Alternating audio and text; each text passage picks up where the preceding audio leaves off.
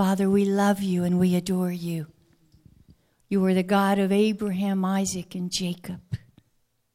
You are the Father of Jesus Yeshua. You are the Father of Peter and Paul and John, and you are the Father of us. And before the foundations of the world, you ordained that we would be alive in the world in this most highly significant and prophetic season. You chose every one of these brothers and sisters to be alive right now.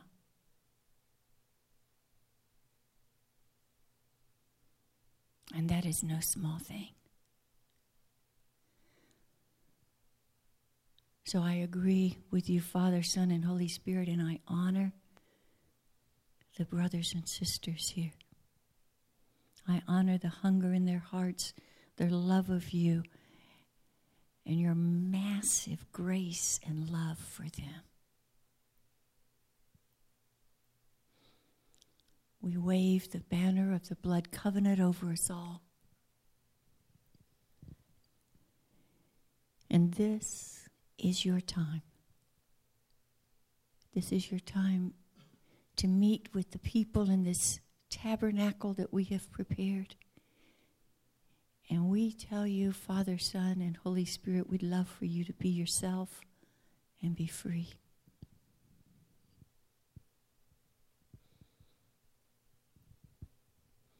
This is a special moment on your calendar, God. And we come to learn from you your heart and to step in to agree with you. We promise you that we welcome you, Holy Spirit, to be yourself any and all the ways you want to express yourself. And we promise for every good thing we know it goes to you alone. There's power in agreement, Jesus. You said so, and you always speak the truth. So, my friend, we want to agree with you. So, would you please put your hand on your heart? And would you pretty please repeat after me? Oh, Holy Spirit, please give me the power to receive all the love Jesus has for me. Oh, Holy Spirit, please give me the power to believe all the love He has for me. In Jesus' name. Amen. You can be seated. Thanks for your agreement. Listen to the beauty of this. Truly, no man can ransom another or give to God the price of another's life. For the ransom of that life is costly, and it could never suffice so that that person could have eternal life and never see the pit. Listen again. King David, Psalm 49. Truly, no man can ransom another or give to God the price of his life, for the ransom of that other life is costly and it can never suffice so that that life could go on eternally and they would never see the pit. Tonight, I want to invite you into the heart of the Father, Son, and Holy Spirit. I want to invite you into the deep place of their heart. And it's the deep place of their heart for the fall feast. For their heart is not about details and history and traditions and customs, though those are important. But those are not heart matters. In Genesis 1, the Father, the Son, and the Holy Spirit laid bare their hearts when they breathed life into man and said, In our image be. And everything from Genesis to Revelation is guided by that one prophetic word. And my friends, if ever you're reading scripture and you think, I don't understand this, line it up with that. What does that teach me about how I can be in his image? Because that's the greatest prophetic word you will ever hear. You will never get a greater prophetic word in a dream, in a vision, or from any man on the face of this earth than the words of the Father, Son, and Holy Spirit that said, You were created in our image, be. And so I want to give you a heart's view of God's calendar.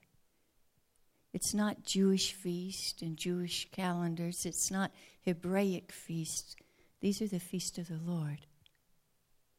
And they are so much a part of his heart that he says, even after Jesus the Messiah comes, we will still celebrate certain feasts. So take a journey into his heart. We just finished, and it's okay if you don't know some of the words, just get the heart message. We just finished the month of Elul, and it had one overriding theme that the king had such a heart for his people that he left his throne and he came down in the fields to meet with people and to hear their heart's desires. There was to be no protocol, there were no guards, there could be no one else. It was the king himself leaving his palace to come leaving his place of authority and rule and dominion, coming to say, I want to meet you face to face. Please tell me what's on your heart right now.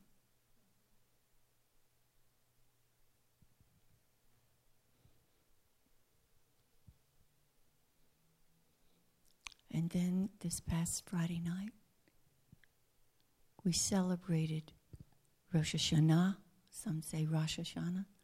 No right or wrong. And on that day, the king has gathered into his very being all the heart's desires of all his people. And he has all of his heart's desires for his people. And now he goes to his throne to weave them together so that he can proclaim for the next year his strategies, his plans, so that your heart's desires and his heart's desires can dovetail and weave, and you can see things be birthed with ease. And now we are in the 10 days of awe and it's this connection that you are aware that the Most High God, Hashem Himself, wants to meet with you. He wanted to hear all your heart's desires. And now on His throne, He has one goal. How can I? How can I give Sherry her heart's desires and my heart's desires. How do I weave these together for Jim and for Ann and for Jenny and Connie? How do I take everything in their heart and mind and weave it together? And now that you know this is where his heart is right now, we step into 10 days of being awestruck absolutely awestruck. There's a Jewish analogy that says by this time of the year, A year ago, we were like a shiny coin. But in the last 12 months, the atmosphere and the air of this earth has tarnished us a bit. And we've lost some of our original radiance. And that we need these 10 days of awe to polish us up, to remember the original radiance that God sees in you as His image. Psalm 107 says, Who is wise among you? The one who meditates on the steadfast love of the Lord. The one who has great knowledge, understanding, and the, the one who meditates on the steadfast love of the Lord, because that person will see the heart beyond all the cognitive interpretations and theologies and doctrines and tradition.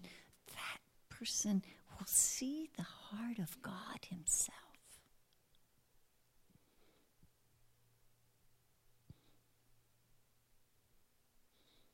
So you're in the 10 days of awe right now. And ideally, in your heart, this would be a time when you would say, you know what? Until sundown, September 28th, I'm not even going to think about me. I am going to soak and saturate in these days just thinking about the goodness of God and the greatness of God and the majesty of God and the humility of God. That He wants me to be in His image. You see, in the Hebrew, the picture is that the Father is here and He's reached into His very essence and He's created His Son. And then He reaches into His essence and He creates the Holy Spirit. And the three of them are there, but they're not in a tight circle. There's an empty place in the circle, and they're going, In our image be, come, you complete us. That's what John the Beloved said in First John chapter 4 that when we are in this moving with a passion to be in his image, which is love, they feel complete. Their humility has chosen that they will not feel complete until you stand in the circle with them. And you're growing in the mind of Christ, in the heart of Christ, in the faith of Christ, in the humility of Christ. And you're in oneness with them and the days of awe are when you're like, who am I? Not who am I with degradation, but who am I that God wants to lift me to say, stand in the circle with me, child.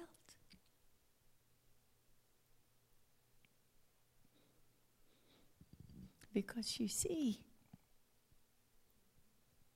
he just wants to be close to you. We think his passion is reaching the world. We think his passion is signs and wonders. We think his passion is this and this and this. Yeah, but it's not his greatest passion if you really read Scripture.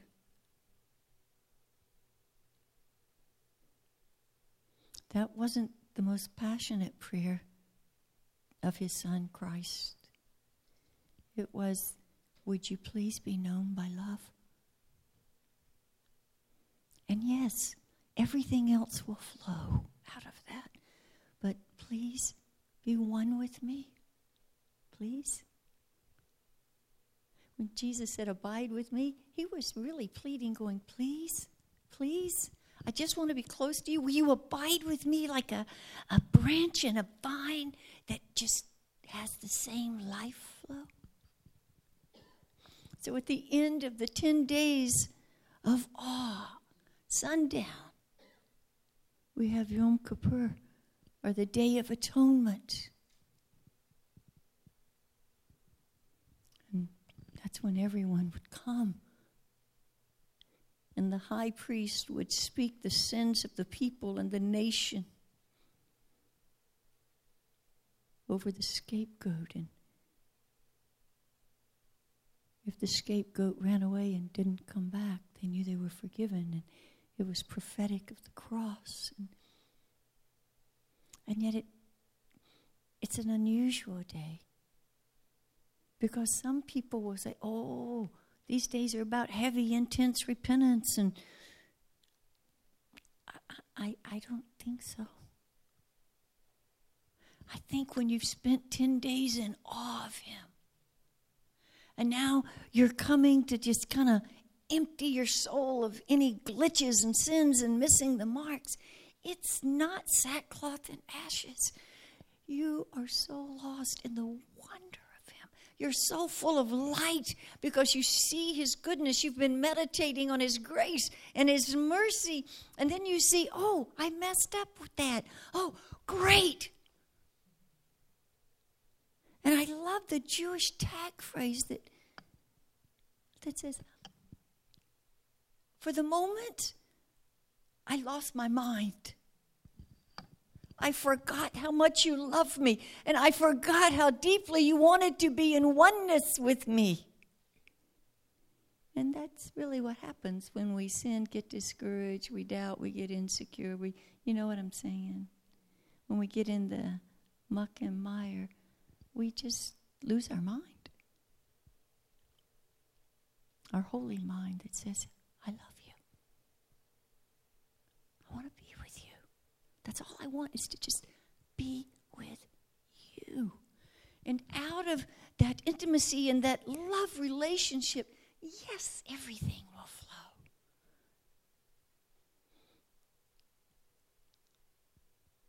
The letters in Revelation would describe these days of awe and Yom Kippur as please return to your first love. Don't don't be so busy about the business of the kingdom that you have lost growing in intimacy with Him. I never think anything is higher than that. And then we come to the Feast of Tabernacles. That starts October 2nd. And tabernacle, it refers to when the children of Israel were in the wilderness and they lived in temporary shelters. And even the temple of God was temporary. They would set it up, pack it up. And it's how God in the wilderness tabernacled with them. He dwelt with them. And no matter how much they grumbled and complained, He never left them and he turned the wilderness into the place of greatest miracles in the history of the world.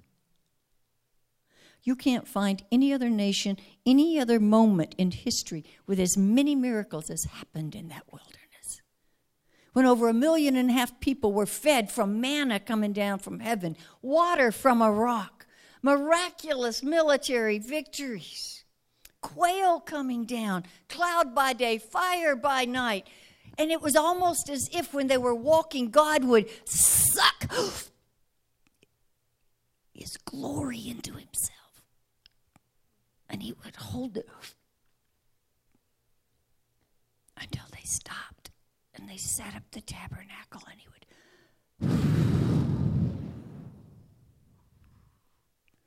And the glory would come. And every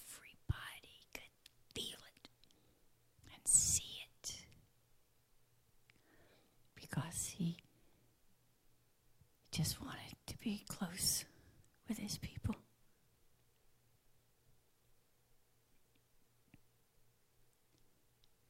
And when Jesus came to earth to tabernacle here, he, he just wanted to be close to you.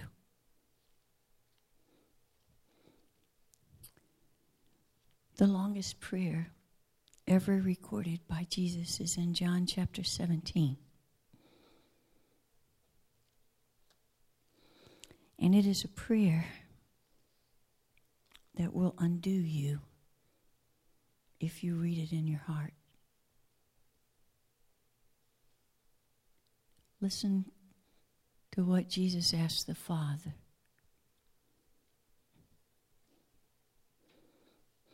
O righteous Father, even though the world doesn't know you, I know you. And these that you sent me, they know you. I have made known to them your name, and I will continue to make it known, so that the love that you have for me, Father, may be in them, and I in them. Do you hear the vulnerability? Oh, Father. I've made your name known, the fullness of your personality and everything I know about you, Father. I've poured it into them. I've tabernacled with them, Father. But, Father, I have a request. I want, Father, you know how you love me. I want them to love me like that.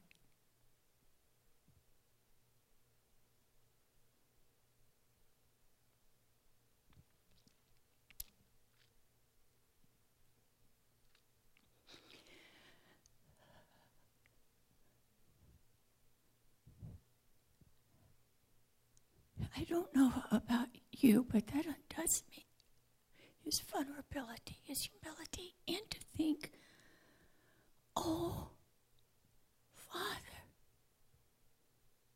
awaken us to the potential of the power of love, of how greatly, greatly, greatly you can transform us so that we receive by the Holy Spirit a tenderness, a humility, a loyalty, a dignity. Where we love Jesus so way beyond human realms that somehow you are serious about us being in your image and you will place inside of us when we make room a way to love Jesus Father. And that that was that was a cry of Jesus before he went to the cross. He's been loving on everybody, praying for everybody, and then he gets down and we f- see the veil come back and he's going, "Oh Father, if they'd just be one with us and one another, the whole world would know me." It's the only time he ever promised a worldwide revival. It's the only strategy he ever gave. And then you can feel his heart tenderizing as he's finishing up the prayer, and he's like, Oh, Father. And he is all wisdom and all truth, and he only prays prayers that are definitely able to be answered. And he looked at you and he looked at me and he said, In our image be was spoken over you. You can love like we can love. And it will not be by your effort, it will not be by anything except will you receive? Will you long to love me? Like that. I love this quote by Henri Nouwen. In true love, the smallest distance is too great, and the greatest distance can be bridged. Here again. In true love, the smallest distance, it's too great and the greatest distance can be bridged.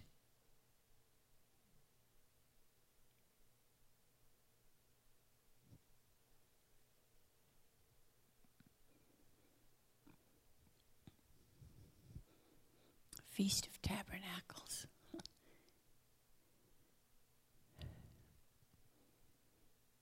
Zechariah 14 says that it's so special to the heart of God that even after the Messiah comes, people will come from all nations to celebrate that God wanted to be close to his people.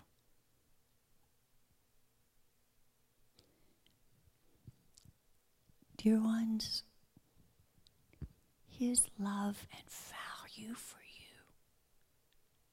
you. Angela Slayes is pondering in her journals and she says, God, Satan, and the world, all three want me. Of what noble potential must I be?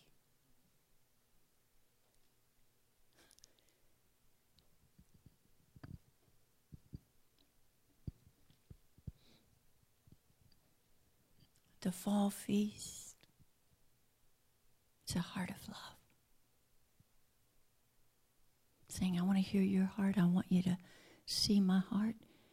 And I want you to know that my desire for oneness with you to tabernacle with you and you tabernacle with me is greater than you can comprehend. And He is desiring a relationship of synergy. For example, sometimes we will look at the passage that says, Ask and ye shall receive, seek and ye shall find, knock and it will be open to you. And we say, Lord, I'm asking, Lord, I'm seeking. That's good. That's excellent. But do you understand that this Word of God is a conversation? This isn't just history. He means this to be an interactive conversation. When you read this, you are reading the very words of Christ. For it is written, Christ is the Word made flesh. And so this is what Christ would have said. And so if He wants me to be in oneness with Him, then maybe the scripture is like a circle where I ask and I receive and I seek and I find and I knock and He opens. And maybe the next part of the circle is me saying, Father, ask whatever you want of me. And by the power of the Spirit, I promise you'll receive it. And Father, whatever you're seeking for today, I, I pray you find it in me. And Father, you knock and I promise by the power of the Holy Spirit, I'll swing wide every door, every gate, every portal, every realm of my life, past, present, and future, and say, Come on in. Because I want you to have your prayers answered. Because what good is it if you're in love with someone and you get your prayers answered, but they don't? When you love, don't you want that person almost more than you want to get your own prayers answered? You, you want them to have their prayers answered, you want them to have their heart's desires. I know what I'm talking about. It's not talked about much, you know. It's just me. It's just what I know. And I know it's truth. But I also know that it's a journey. You know, we, like we talked last month, our spiritual journey is that Ezekiel 41 spiral staircase where I grow in my identity and I grow in using his authority as a king. I grow as a priest and releasing the power of the blood and connecting people to him. And I grow as his bride. And as I grow and grow, I mature in all those identities wounds and questions and everything else just slowly falls off as I keep making that 360 identity in Christ. And at some point, a miracle happens, and you're like, oh, Jesus, I, I just want you to have your heart's desires. What would make you happy today, Jesus? Because if you have a good day, I have no doubts I'll have a quite an excellent day.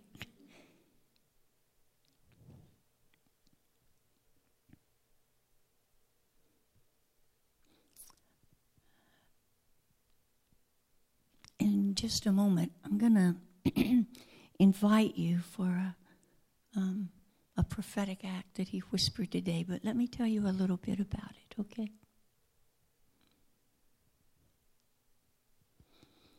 Jesus doesn't talk much about foods in a prophetic sense. The Bible doesn't, occasionally. But the ones that are strongest, you know, the bread and the wine. And the second is the pomegranate. A little tiny bit about a pomegranate. There's only one family of pomegranate. It's not like apples where you got Fuji and Galas and Honeycrisp, and there's one family of a pomegranate. It was so special to the heart of God that he said to the priest, I, I, I want you to weave pomegranates into the hem of the priest's garment. Weave it into it so that you cannot separate it from the garment. And when he told Solomon, build the temple, he said, Solomon, I want pomegranates carved into stone, over 400 pomegranates were in Solomon's temple.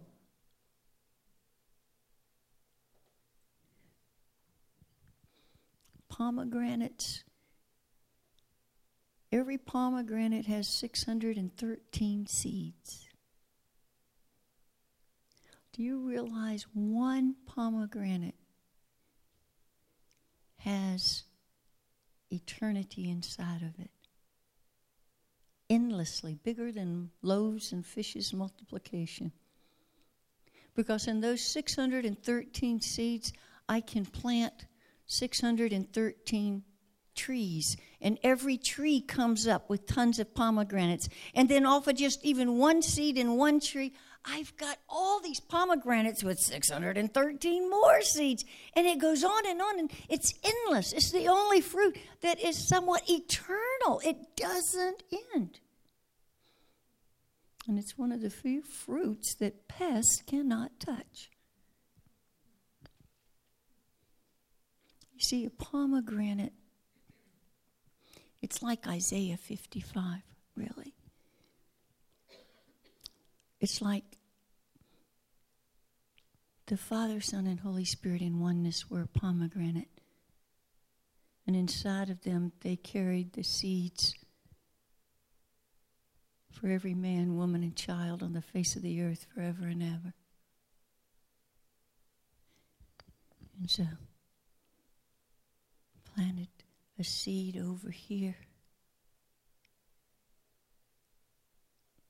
And that seed was called joy. And now joy's grown up into a tree. And her tree, her life has tons of pomegranates on it.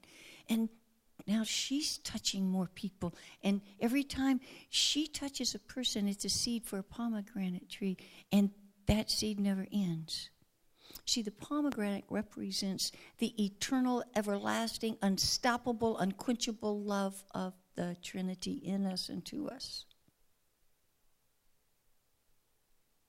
So if I sow a seed, say I give a prophetic word to somebody in Starbucks drive through, I planted a seed. And when it changes him, he's going to become a pomegranate tree. And then he's going to share that fruit with somebody else and somebody else. And you were created. You were created to multiply like God Himself. And as surely as He has multiplied Himself from generation to generation, and we've never run out of people on the earth yet, He just keeps multiplying in my image be, in my image be.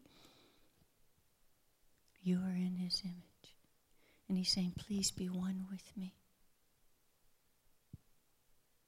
And this fall feast, be in awe of me.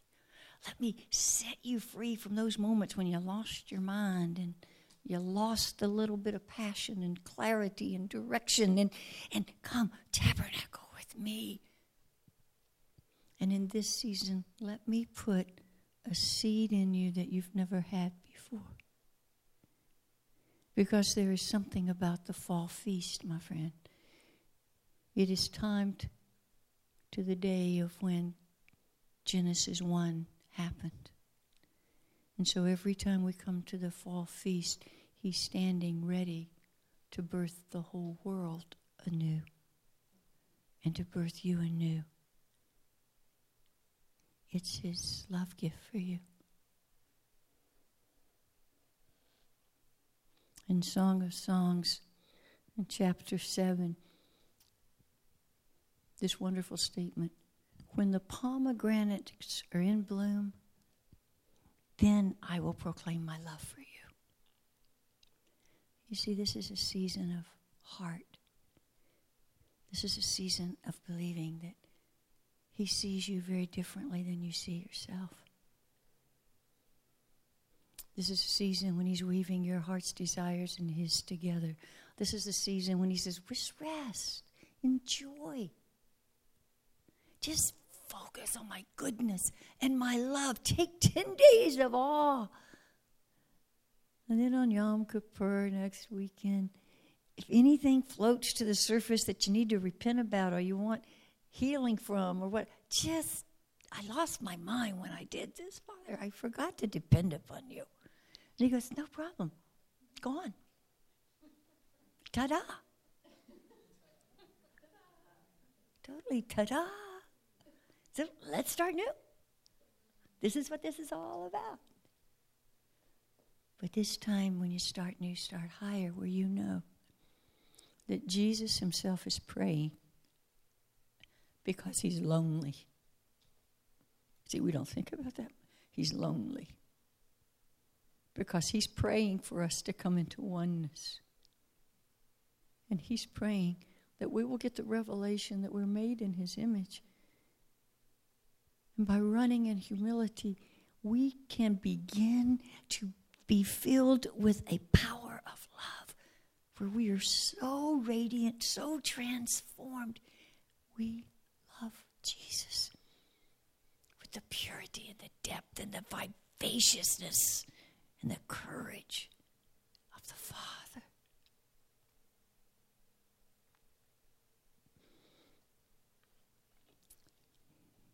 And just in case you think you have something in you that's a little bit too big for all of that, remember, in true love, the smallest distance is too great. Jesus is like, I, I don't care. Just let me come close.